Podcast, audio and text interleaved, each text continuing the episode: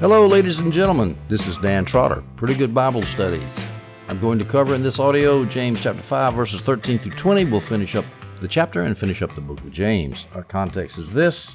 In the very first part of chapter 8, verses 1 through 12, we see James giving warnings to the evil rich and exhortations to the Hebrew Christians to be patient in their suffering, most likely suffering caused by the evil rich.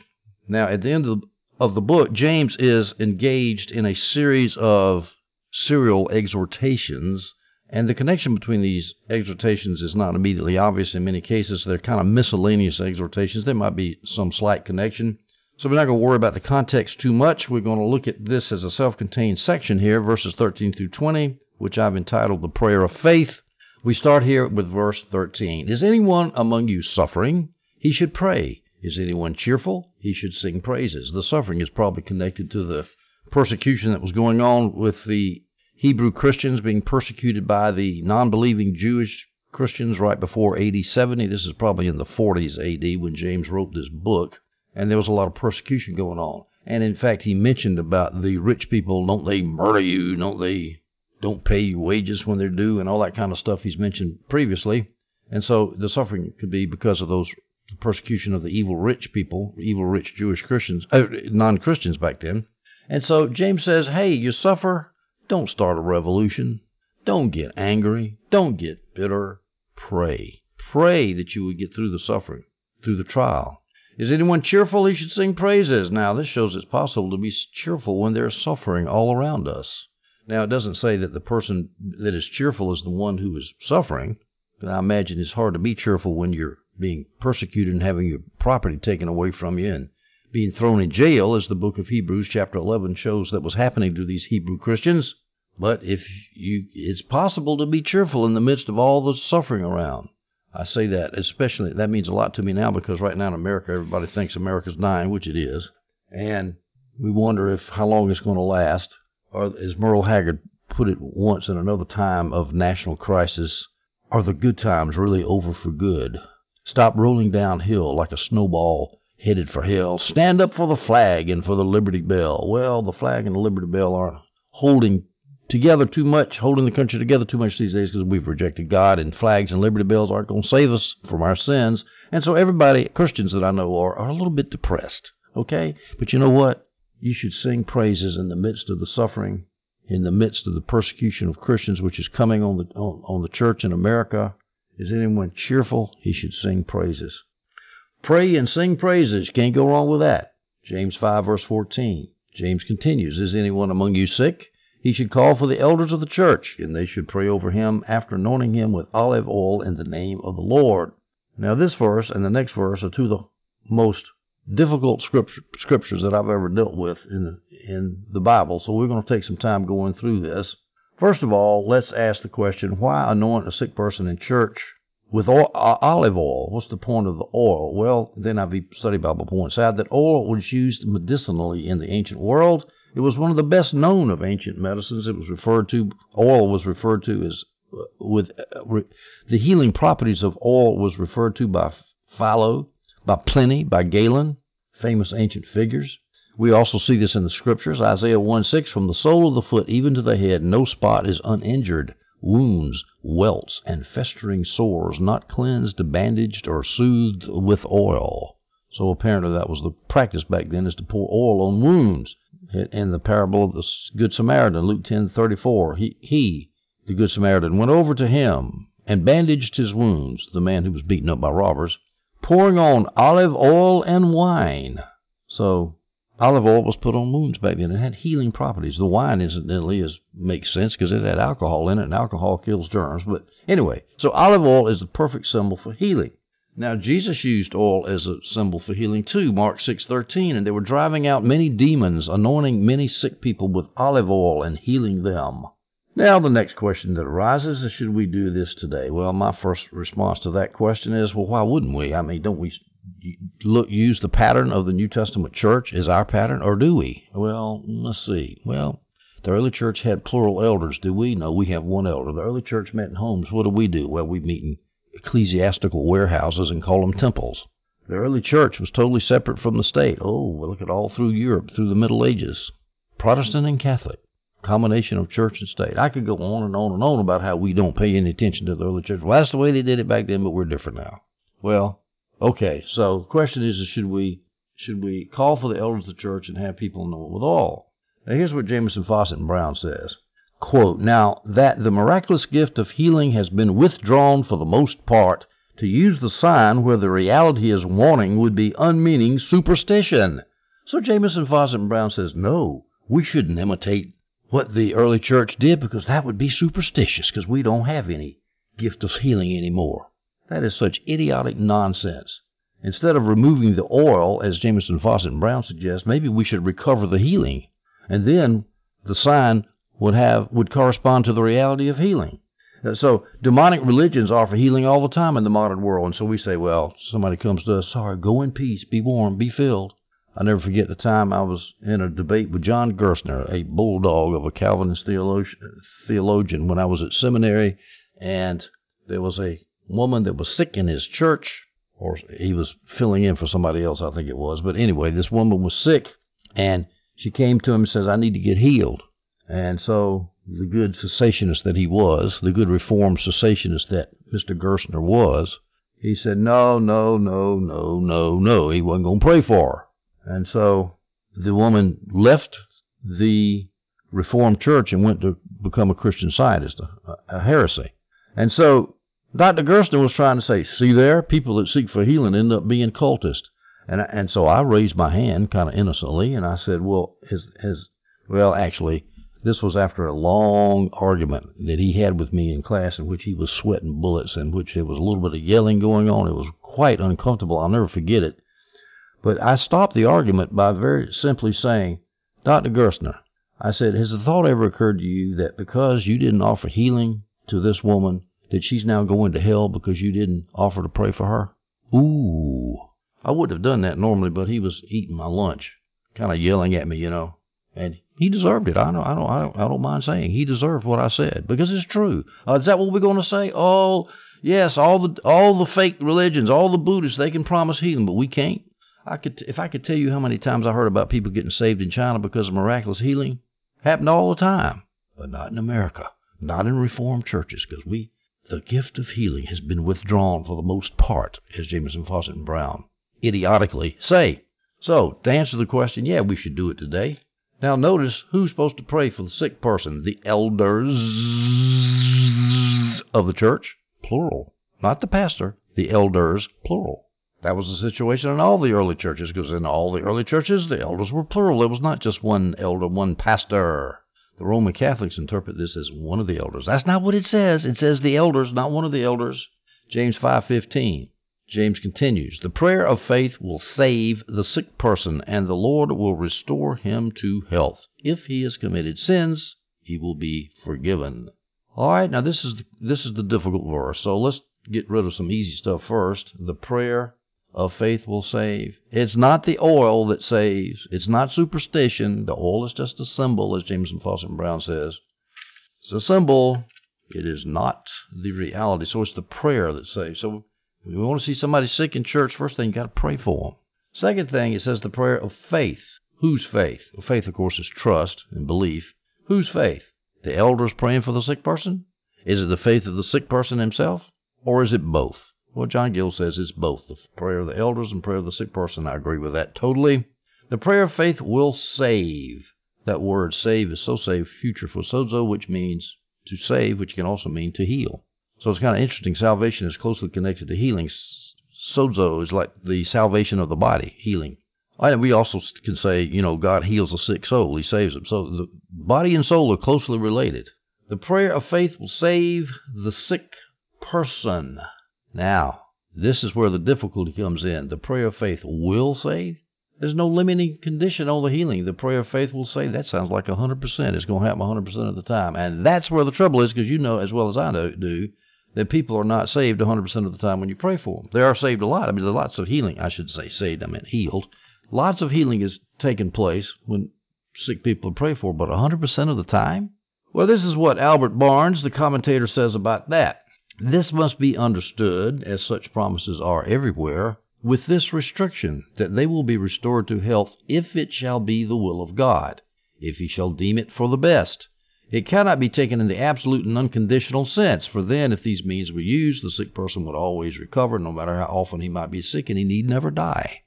The design is to encourage them to the use of these means with a strong hope that it would be effectual.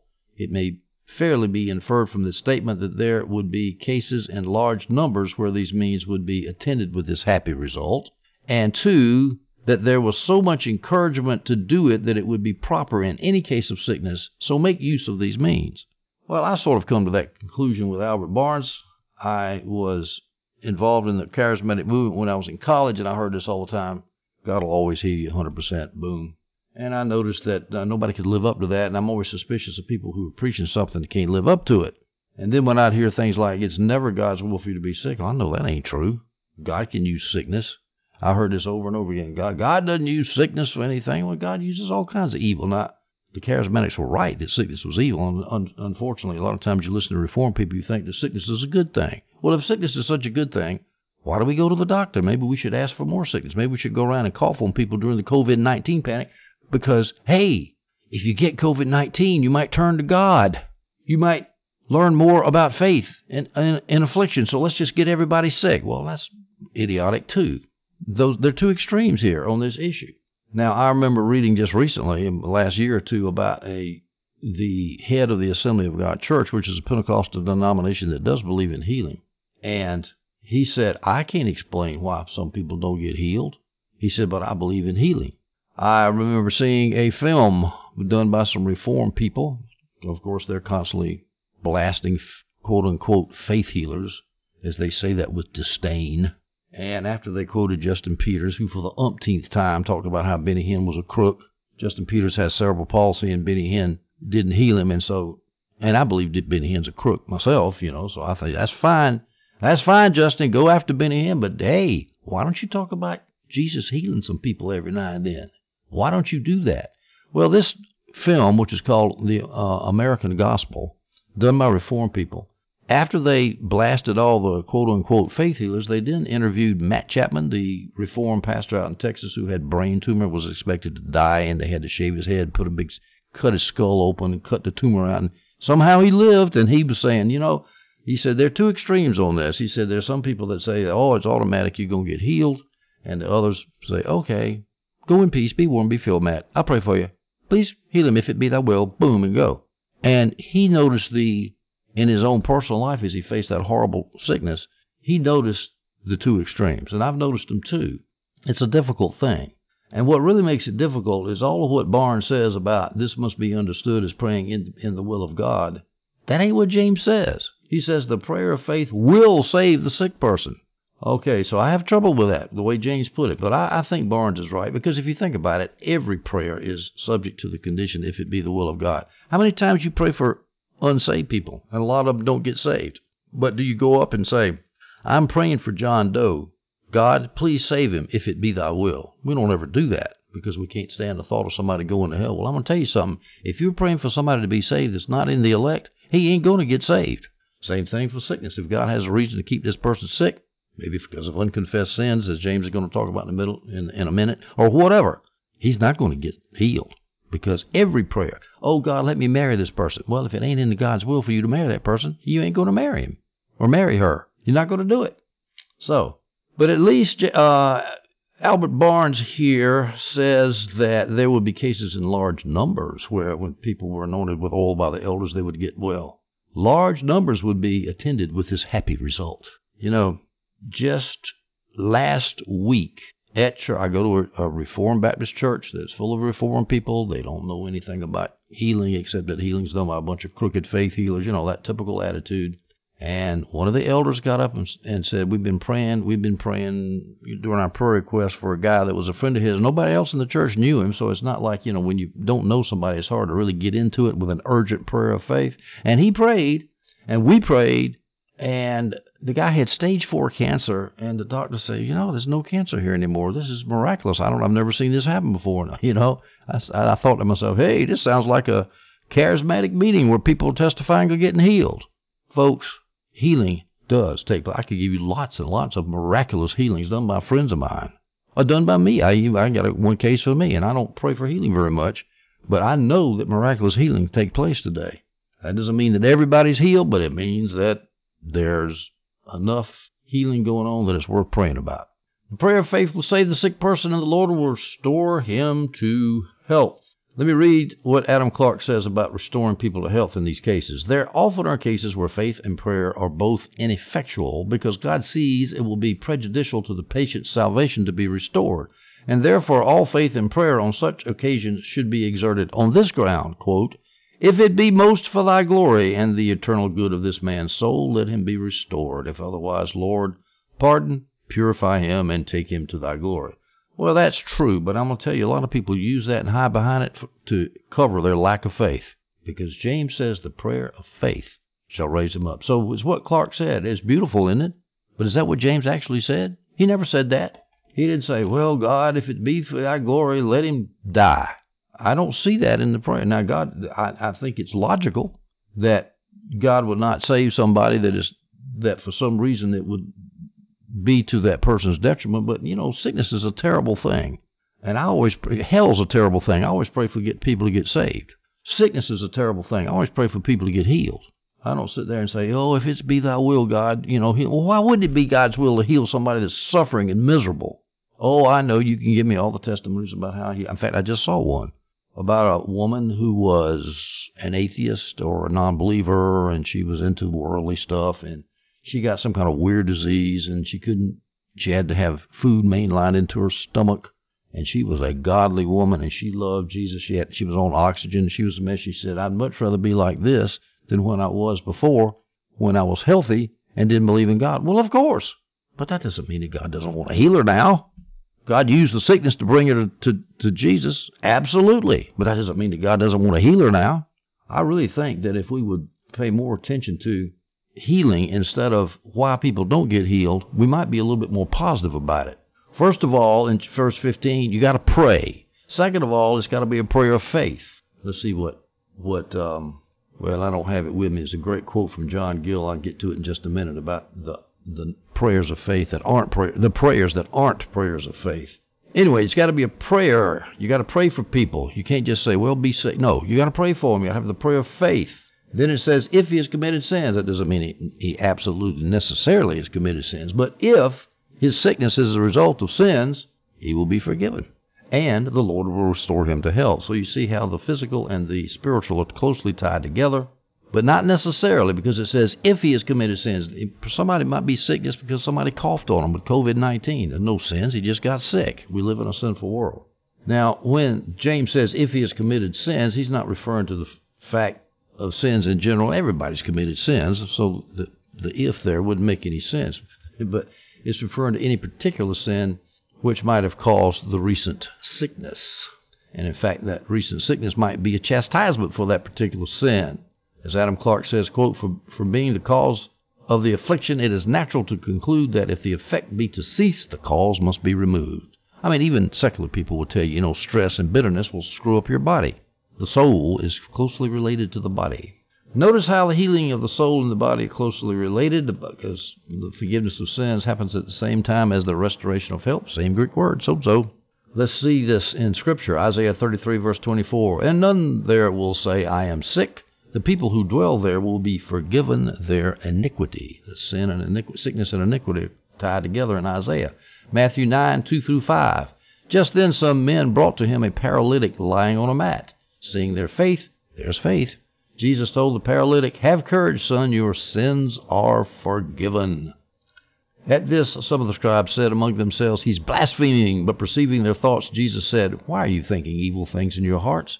For which is easier, to say, Your sins are forgiven, or to say, Get up and walk? So Jesus connected healing and sick sins, or sickness and sins, right there. Again, it's not universal. Every sickness does not have a particular sin behind it, but they're often associated. John 5, verse 14. After this, Jesus found him in the temple complex and said to him, See, you are well, do not sin anymore. You are well, physically, do not sin anymore. Oh, your soul is clean now. Don't dirty it up with sin. So that something worse doesn't happen to you. So you see, Jesus connected sin with being well. who was this? I think that was the, the man. Let's see who that was the man at the sheep gate, the Bethesda gate, the, the, the pool of Bethesda. And this verse right here that we're getting ready to read, and the next verse connects sins and sickness. James 5:16 Therefore confess your sins to one another and pray for one another so that you may be healed. So let's go to James 5:16. Therefore confess your sins to one another and pray for one another so that you may be healed. The urgent request of a righteous person is very powerful in its effect. Again, confess, confess what? Sins in general? No, confess the sins that's behind the sickness most probably. Confess your sins to one another. It doesn't say confess your sins to the elders of the church. Contra contrary to the Roman Catholics who have to have a priest that you can confess to Confess your sins to one another. It takes close and open relationships with fellow church members to do this because people don't like to confess their sins. I don't, and you don't. But hey, if you've sinned and if there's some question that the sin is behind the sickness that you're experiencing, it might be a good idea to say, man, you know, I mean, an easy case of this, let's say you're doing dope and the drugs have wrecked your immune system. Well, hey, there's an obvious thing. You need to say, hey, I'm sorry I did the dope. I sinned. Or I got an STD. Well, you know, I went out with a prostitute and she got me sick. Well, hey, you need to confess the sins of going to the prostitute and then we'll pray about getting healed. Notice that it's the urgent prayer of a righteous person that's very powerful in its effect. What does urgent mean? Well, John Gill says urgent is not a perfunctory, formal, memorized, rote, and ritualistic prayer. By golly, it's getting down on your knees, burying your head into the ground, and crying out to God, Please, God, heal this person. Man, I remember my niece. I was on a trip out in the west. I was in Bryce Canyon in Utah with my wife, and I get a call that my niece, who grew up next to me, was I think she was a teenager, young college kid at the time. I don't remember. She was fighting for her life with a brain hemorrhage, and I got on my face in that motel room in Bryce Canyon, Utah, and I prayed like I have never prayed before. Oh God, please don't let her die. Please don't let her die. I know what an urgent prayer is. I was forced to it. And she did, by the way. She lived, and she's living a perfectly happy life now. Married with a couple of kids, even though she's diabetic, by the way, but she's got two kids. She's doing well. She's a dedicated Christian. She could have died. And I tell you, I know the difference between an urgent prayer and a ritualistic prayer. Now, I'm not saying all urgent, again, I'm not saying all urgent prayers answered. I urgently prayed for the little girl in my neighborhood who died at 26, a fantastic missionary with a wonderful testimony. I said, Oh God, please don't let her die. And I remember, I remember, um, random. I, I hate to say I did this, but I opened the book, the Bible, my Bible up random. I was pretty distressed emotionally. I mean, this girl grew up in our neighborhood. She was friends with my kids. You know, it was terrible. So I put my finger down randomly in the Bible. And I know you're not supposed to do that, but I did it under pressure. And it was at the end of the book of Job. It's where God's telling Job, Who are you? Did you make the heavens? Who are you to ask me these things? because I was asking, Why, God? Why did you let this happen? And that little girl died. That young woman, she was 26, she died. But oh, the people that came to the Lord because of it. Even a book been written about her. Fantastic young girl. I hold her in awe to this day. I mean, so urgent prayers aren't going to work every time, but it's that's that goes into the equation here. We got to pray, we got to pray with faith, and we got to pray urgently. And fourth, we need to confess our sins to one another if sins might be behind the sickness. We go now to James 5:17 and 18. James is going to give us an Old Testament example about praying with faith. Elijah was a man with a nature like ours, yet he prayed earnestly. There's urgently, earnestly. He prayed earnestly that it would not rain, and for three years and six months it did not rain on the land. Then he prayed again, and the sky gave rain, and the land produced its fruit. Now, Elijah is said by James to be a man with a nature like ours. What he means is he puts his pants on one leg at a time like the rest of us. He might have been a great prophet, but hey, he was a human being. And if Elijah can pray in faith, so can we. That was the point of saying he was has a nature like ours. He wasn't some kind of supernatural God that could pray in faith. He was a normal human being like us. So that means that if you can pray in faith just like Elijah did. So think about that next time you have doubts. Here's what Gill says about Elijah. He was subject to hunger and weariness and was fed by ravens and by the widow of Zarephath and by an angel, and he was subject to reproach affliction, and persecution, being charged by Ahab as a troubler of Israel and persecuted by Jezebel, who sought his life, he was a moral, a mortal man and liable to death and requested to die. Yeah, you know, his emotions got so low he wanted to die, but he was a man of faith. Now, what's my point here is that your emotions can go haywire and you can get very depressed and very discouraged, but you can still pray in faith because your faith doesn't have anything to do with your emotions. Now, that's easy. What I just said is easy, but I'll tell you, when your emotions get down, it is hard to pray in faith. But we need to discipline ourselves and say, I'm not relying on my emotions, I'm relying on God. Now, three and a half years, three and a half years, three years and six months, that's an interesting number, isn't it? Times, times, and half a times.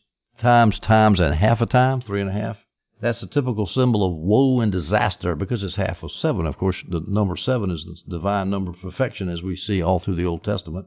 And uh, a long drought would fit the symbol of woe and disaster pretty good. That's why it was three and a half years. The NIV Study Bible says this was probably meant to be a round number, and that makes sense given that three and a half is half of seven and is symbolic. Some people who have a lot of time on their hands sit down and try to calculate the three and a half years when when it started, when the when the drought started and when it ended, based on the Old Testament. I'm not going to go into that. Jesus referred to this situation about Elijah in Luke 4:25. But I, Jesus speaking, say to you, there were certainly many widows in Israel in Elijah's days, when the sky was shut up for three years and six months, while a great famine came over all the land. Now we see here that Elijah prayed twice. He prayed first time that it not rain, and second time that it do rain. We read about this in 1 Kings 17 and 18. I'll give you some highlights. 1 Kings 17 1. Now Elijah the Tishbite from the Gilead settlers said to Ahab, As the Lord God of Israel lives, I stand before him, and there will be no dew or rain during these years, except by my command. Ooh, that took guts. Tell a king it's not going to be rain in his kingdom. 1 Kings 18, 41 through 46. First Kings 17 was when he prayed that there be no rain, and now we're going to see that an implication that he pr- prayed that there would there would be rain three and a half years later. First Kings 18, 41 through 46. Elijah said to Ahab, Go up, eat and drink, for there is the sound of a rainstorm. So Ahab went to eat and drink, but Elijah went up to the summit of Carmel. He bowed down on the ground and put his face between his knees, and that's where he prayed. As he's bowing to the ground, put his face between his knees, he was praying. Then he said to his servant, Go up and look toward the sea. So he went up and looked and said, There's nothing. Seven times Elijah said, Go back. On the seventh time he reported, There's a cloud as small as a man's hand coming from the sea. And what do we see there? The principle of importunate prayer, of persistent prayer. Pray, pray, pray. You don't see the answer. That doesn't mean that God is not going to answer. It just means he wants you to pray some more. The prayer of faith, urgent prayer. Then Elijah said, Go and tell Ahab, get your chariot ready and go down so the rain doesn't stop you. In a little while the sky grew dark with clouds and wind, and there was a downpour. So, there's another factor we need to put into the pot here.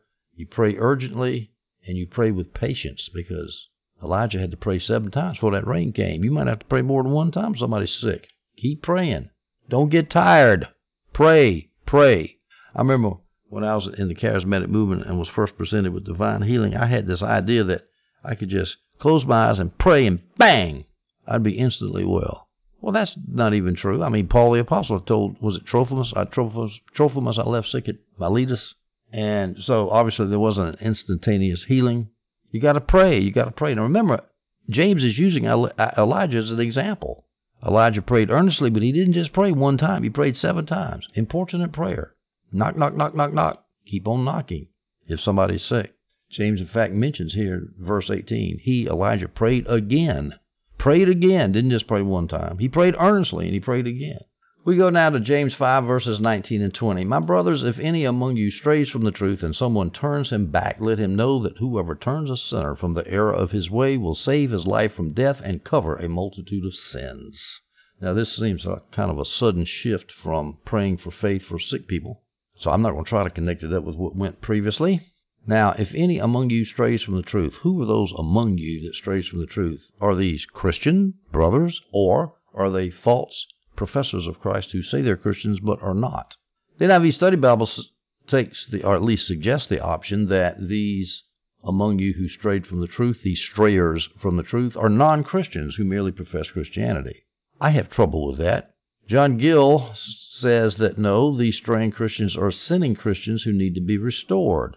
Remember all the times that James refers to the readers of his epistle as brothers. In fact, right here in verse 19, my brothers, my brothers, if any among you strays from the truth.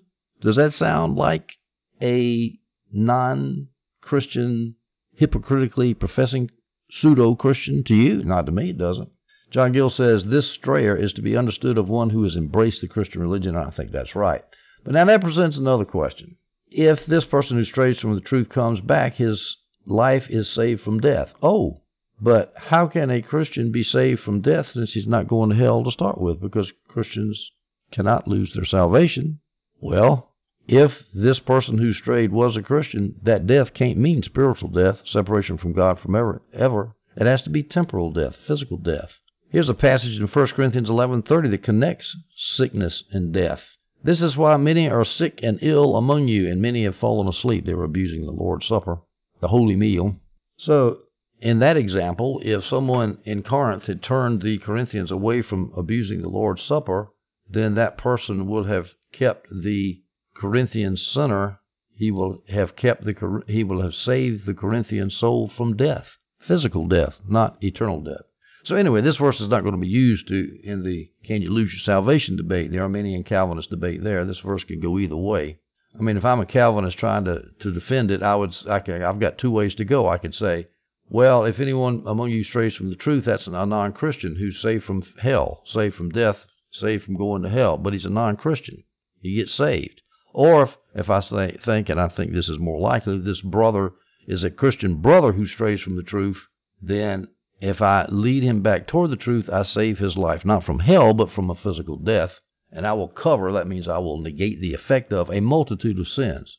And that is not directly, but I'm not a priest. The restorer is not a priest, but it means indirectly because the restorer leads the restored to pray, and Jesus then forgives him, and so then a multitude of sins are covered when the guy confesses his sins. And the whole point of all this is that we are, are our brother's keepers when it comes to sins. If, if a brother opens his life to you and he is accountable to you and he wants to, to please Jesus, he will listen when you say, Brother, I think you need to stop doing this.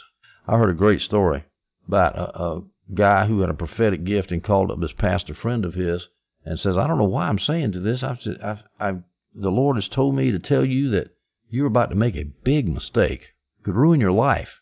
And the pastor hung the phone up. He didn't say it at the time. He called him back later and told him he was just making plans to run off with his church secretary to have a little love nest, a little weekend tryst. And of course, that would have ruined his life. As soon as the congregation found out about it, as soon as his wife finished plugging him full of holes with a Rossi Special 38 revolver, so that prophet saved that man's life. Didn't save him from going to hell, but saved him from ruining his life on earth. One small point here, and we'll finish up the sins. What sins are being talked about when James says, Whoever turns a sinner from the error of his way will save his life from death and cover a multitude of sins. Cover a multitude of whose sins? Well, I just assume it's the person that was straying from the truth. And J- Jamieson, Fausset, Brown agrees with that. But it could be covers the sins of the one who's restoring. In other words, hey, I saved somebody from sinning and therefore my sins are covered. Well, that sounds like works righteousness to me. I do something good and God will cover my sins. I think God covers your sins because of the blood of Jesus, not because you led somebody from straying from the truth. So it's the multitude of sins of the of the strayer that get covered. Now let me finish James chapter 5 by summarizing faith which might eventuate in healing seven things that go into this prayer. First of all, we're supposed to pray, not just let it go. Second of all, we're supposed to pray in faith, not pray in doubt. The third thing we're supposed to do is we're supposed to pray with persistence, to pray with patience, even as Elijah did when he prayed that it would start raining again. He prayed seven times. The person who's doing the prayer should be righteous. The prayer of a righteous man affecteth much. The prayer should be urgent the urgent prayer of a righteous man, righteous man it should not be formalistic or rote or memorized. The sixth thing is that the sick person, sick person should confess his sins if necessary. And the seventh thing is we should go to the elders to pray for those who are sick amongst us. I believe that if we would look at the whole picture here and do what James said we should do, I bet we'd see a lot more healing. Ladies and gentlemen, we have now finished James chapter 5. And we have finished the book of James. In our next audio, we're going to embark upon a discussion of the book of First Peter. I hope you can tune in for that audio, and I hope you enjoyed this one.